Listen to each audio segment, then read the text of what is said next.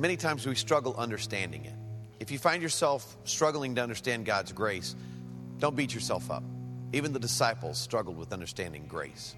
Jesus, is that you? You're alive. I can't believe you're alive. Okay, I was in the boat and I wasn't catching any fish, okay? But I heard this voice, and the voice said, Cast your net to the other side. And so I'm thinking, I'm a fisherman, I know what I'm doing, but I'm not catching any fish, you know? And so I throw that net over there, and then a gaggle of fish pop into that net, and I'm going, This is a total miracle. Who could have done that? I need to know who told me to throw the net to the other side. And boom, I look up, and I mean, there is you. You're looking at me on the seashore, going, It is I, the Lord, and you're alive. I can't believe you're alive. this is awesome. Andrew, get out of the boat. Come on. It's Peter. it. Yeah. Do you love me? Yes, I love you. I love you. You're alive. This is so great. Good, Hey, then feed my sheep. Andrew, get out of the boat. Come on, man. It's him. Peter, Yeah. do you love me? I love you, yes. And I'm so sorry about that rooster cluck, and I had no idea what that meant, but I do now, I'm better for it, all right? Okay? Then feed my sheep. Andrew, I'm smiling, but I'm serious. Come on, get out of the boat. It's him. Peter, Yeah. do you love me? Jesus, mere words cannot describe the passion that I have for you. I love you. You know everything. I love you. Good. Good. Then feed my sheep. I didn't even know you had livestock. That is so like you, though. There's something new about you all the time. That's what I love about you. Peter, Yeah. do you remember uh, the morning the ladies went to the tomb? Yeah, yeah, yeah, yeah. We're all in the upper room trying to figure out what to do next, you know, because we thought you were dead. You know, you were dead, you know, and we're trying to figure all that out, you know. And Mary comes running up, and Mary's like saying, Beehive, beehive, beehive. And I'm thinking, I'm allergic to bees. Like, keep them out, you know what I'm saying? But as she kept getting closer, I heard her correctly. She was saying, He's alive, he's alive, he's alive. And we're going, Who's alive, who's alive? And she said, She was at the tomb, and the tomb was empty, and she said that the, there was an angel there, and the angel said, Go tell the disciples and Peter that everything is okay, he is risen. And so me and John, we hightailed it down there, and if John says he beat me, he's totally lying, all right? I beat him, FYI, all right, you know? And we get down there, and I'm looking in that tomb, and it is, it is empty. There's nothing in there, you know what I'm saying? And I'm like, What does this mean? What does this mean? And John is right there. John is so good with words. He should write a book. He is so good with words. And John said, don't you get it, Peter? This is everything Jesus said he was going to do, and you did it, and it's done. Let's go. This is so great. Wait, Yeah. the angel said what? Uh, go tell the disciples and Peter that everything is okay. He is risen. You've risen. Let's go. This He is so- said what? Go tell the disciples and Peter.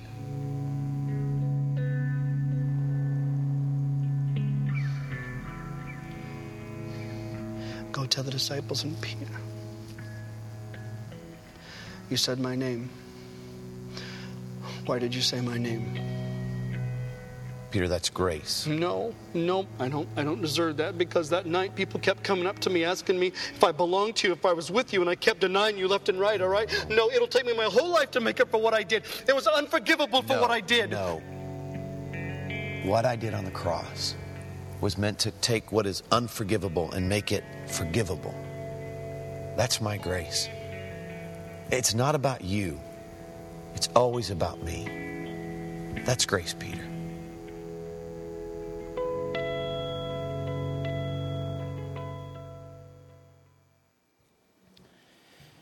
Children are complex. God's children, too, I mean that in general. Confusing. Oh, sorry, children's church. I forgot already. Children's church are dismissed.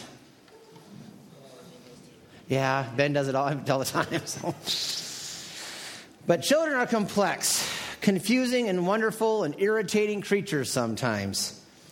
There are some times when your kids do something right, and as a parent, you are so proud you're about to burst your buttons off your shirt. And then there are times that you, when anything and everything they do or say is wrong, and you nearly want to hang them from their toenails and have a better understanding of why some animals eat their young. Oftentimes, the good is followed by the bad with just within 10 or 15 minutes of each other. It se- and I don't think it gets any better with teenagers, it just gets more challenging, okay? So it seems that to be the case with Peter throughout the Gospels. Peter has been following and learning from Jesus for about three years now, since the beginning of Jesus' ministry. Peter is very black and white, literal at times. He often needs to have things spelled out so that he can understand more clearly, and then he often puts his foot in his mouth. It's about six months before Christ's crucifixion. And up to this point, Jesus has been dropping hints in his teachings of his death, burial, and resurrection. Prior to our text, Jesus has just fed the 4,000.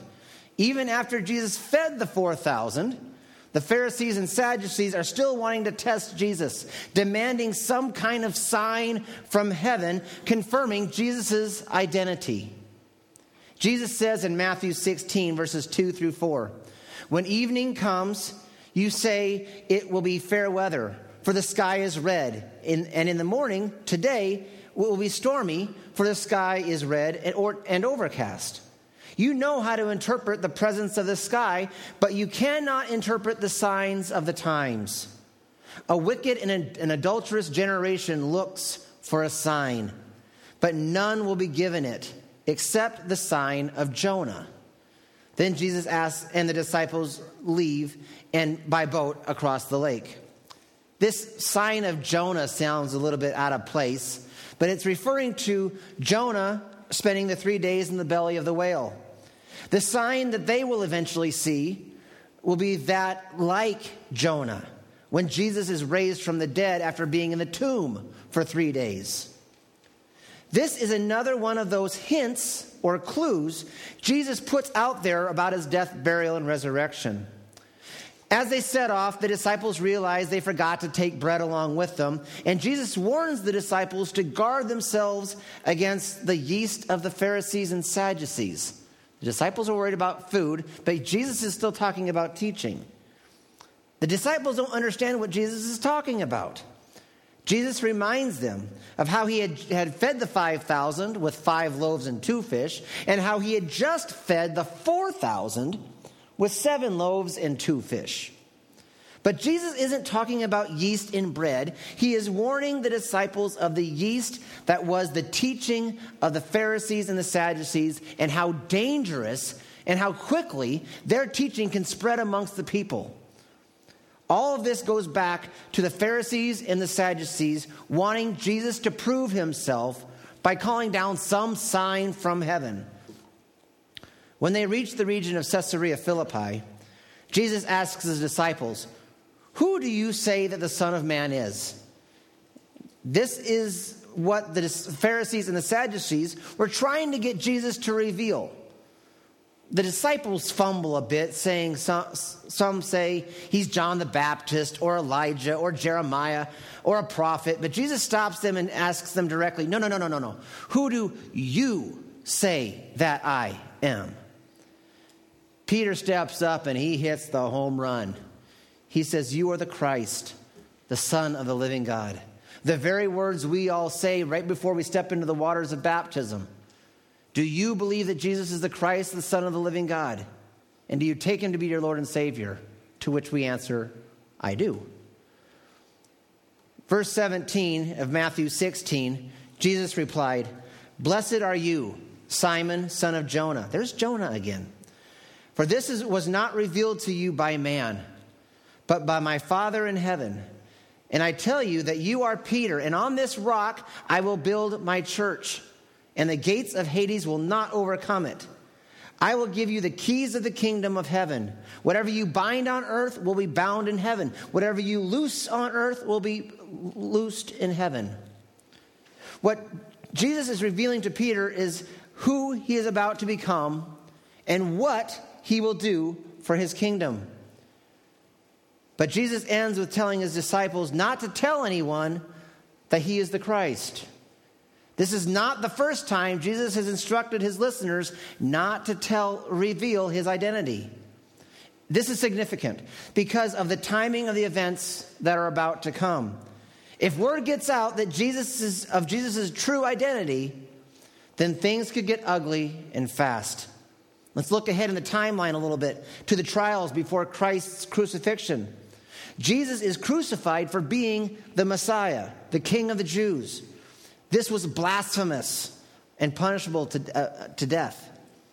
But now that the disciples understand who Jesus really is, Jesus must go on to explain what will happen to him when he returns to Jerusalem. And from this moment on in Jesus' ministry, Jesus begins to openly speak to his disciples about what is going to happen when he goes back to Jerusalem. Peter takes Jesus aside and, and, begins to rebuke Jesus by saying, Lord, never, this shall never happen to you. I won't let it. To which Jesus responds, Get behind me, Satan. You are a stumbling block to me. You do not have in mind the things of God, but the things of men. In seven short verses, Peter has been called the rock to which the church is going to be built on, and Satan, seven verses later. I remember having memorized this passage when I was in Bible college at Ozark. A friend of mine stayed up late cramming these, this passage, I think it was all of Matthew 16, cramming these verses into our memory to where, and then 12 hours later, we were in class and we had to write it down word for word, and we were done. And as soon as we were done, Aaron and I were getting in the car and we were coming back to Iowa for who knows what, doesn't even matter. But, you know, usually our trips would start off with, you know, arguing, bickering about something silly, stupid. To which I said, Get behind me, Satan. Guys, never say that to your spouse. It won't end well. 23 years later, I'm still living it down. Don't go there. Don't. Jesus refers to his chosen one as Satan because Peter is attempting to interfere with God's plan. At this point in Jesus' ministry, Peter is thinking more of his friend than the purpose of this sacrifice. I don't think Peter fully understands the sacrifice that Jesus will make and how his death will change man's relationship with God. Let's jump ahead in the Gospels to Matthew 26, where the disciples are gathering in the upper room for the Last Supper. Jesus tells Peter that he will deny him three times before the cock crows. Peter adamantly replies, Lord, I will never deny you. They go out to the Mount of Olives where Jesus is arrested. Peter follows at a distance, watching the illegal trials, the beatings happening to Jesus. And as he follows at a distance, people begin to recognize Peter in the crowd and, and, and, and ask if they know him. And Peter denies Christ three times before that cock crowed. Jesus is beaten, flogged, crucified, buried, and raised from the dead. Has appeared to the disciples a couple of times, but has yet to acknowledge Peter. In chapter 1 of John, in John chapter 21, after the resurrection, we find Peter and some of the disciples decide to go fishing one night. They end up catching nothing. Early the next morning, this man on shore asks if they had caught anything yet. They respond, no. And the man suggests throw their nets on the other side of the boat. They're like, oh, yeah, right. We'll just, fine, whatever. Drop the nets over, and then immediately their nets fill up with fish. And then they recognized who that man on the shore was. It's Jesus. It sounds familiar to when Peter met Jesus the first time. Jesus asks Peter to get in his boat and shove off shore a little bit so Jesus can teach. And after Jesus is done, he tells Peter, drop your nets over. And immediately the nets are full. Immediately, Peter jumps out of the boat and he swims to shore, leaving the others behind to pull the nets in themselves. When they arrive back on shore, Jesus invites them to breakfast. And this is where the conversation begins in verse 15 of John 21. When they had finished eating, Jesus said to Simon Peter, Simon, son of John, do you truly love me more than these? Yes, Lord, he said. You know that I love you. Jesus said, Feed my lambs. Again, Jesus said, Simon, son of John, do you truly love me? He answered, Yes, Lord, you know that I love you. Jesus said, Take care of my sheep. The third time he said to them, Simon, son of John, do you love me? Peter was hurt because Jesus had asked him a third time, Do you love me? He said, Lord, you know all things. You know that I love you. Jesus said, Feed my sheep. I tell you the truth, when you were younger, you dressed yourself and went where you wanted. But when you are old, you will stretch out your hands, and someone else will dress you and lead you where you do not want to go. Jesus said this to indicate this the kind of death by which Peter would glorify God. And then he said to him, Follow me. Peter has denied Christ three times. You can't do much worse. And Peter knows it. And yet Jesus asks a simple question Do you love me? Maybe Jesus asked three times because Peter denied Christ three times. Jesus knows Peter's love and devotion to him. What Peter, is, what Peter has to do is get over it, over himself and over his guilt. Why do you think he is back in the boat fishing? Because Peter doesn't feel worthy to be called a follower, much less a disciple. Did you notice near the end of the video, Jesus said, Who? Go and tell the disciples and Peter.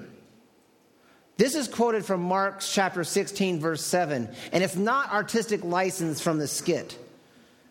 They were telling the story that, of the events that happened that day when the angels appeared to the women at the tomb. Why was Peter set apart? Probably because Peter had removed himself from the fellowship of the disciples. And more than likely, Peter was still beating himself up about it. Wouldn't you? Oftentimes, we are our own worst enemy. Jesus needs to get Peter back in the game because Peter will soon be the leader of the church. The church looks to in the upcoming days, weeks, months, and even years. It is Peter who will preach in Jerusalem on the day of Pentecost, where 3,000 will believe and become followers of Christ. Remember what Jesus tells Peter about in Matthew chapter 16, verse 18? It is to Peter, Jesus says, on this rock I will build my church. And the next verse, gives him the keys of the kingdom to Peter. But why does Jesus refer to lambs and sheep in response to Peter's answers? Because Peter and the other disciples, Paul, and anyone in any form of Christian leadership, from a minister to an elder to a youth group leader, and to those of us who lead worship each week, are shepherds. Anyone who serves in any role of leadership are looked to as a shepherd of this flock we call the church. I believe the main lesson we can take home in the life of Peter is that Jesus doesn't beat Peter over his head and hold his mistakes against him. He politely says, Get back up, dust yourself off, and get back in the game. The same can be said about each of us. We all screw up, we all make mistakes. The question is, what are you going to do about it? It's all about grace. A grace that has been shown over and over and over again. A grace that Jesus extends to Peter again and again. A grace that continues to be extended to each of us again, again, again, and again. However, just because grace is continuously extended to everyone, we need to be certain not to abuse it. Paul writes in Romans 6, verses 1 through 4 What shall we say then? Shall we go on sinning so that grace may increase? By no means. We died to sin. How can we live in it any longer? Or don't you know that all of us who were baptized into Christ Jesus were baptized into his death? We were therefore buried with him through baptism into death, in order that just as Christ was raised from the dead through the glory of the Father, we too may live a new life. Paul is teaching here that just because we have been saved by grace doesn't mean we ought to continue to sin so that we can receive more grace. When we accept Christ as our Lord and Savior, we are baptized. We die to our sins of the past, present, and future. It doesn't mean that we come to church, do our time, be somehow cleansed again of our sins because we have come to church. and then walk out those doors living a life as if we never knew Christ. If that's the case, then we are no better than Peter. Does that mean we can never sin again? No. It means we ought to know and do what is right. We are going to stumble and fall. We are going to fall into temptation. But if we return to Christ with a repentant heart, 1 John verses chapter 1 and 9 through 10 says, If we confess our sins, he who is faithful and just will forgive us our sins and purify us from all unrighteousness. If we claim we have not sinned, we make him out to be a liar, and his words has no place in our lives. There are and will be days when we royally screw up. But there is hope to be found, forgiveness to be given, and grace to be received. I love Peter.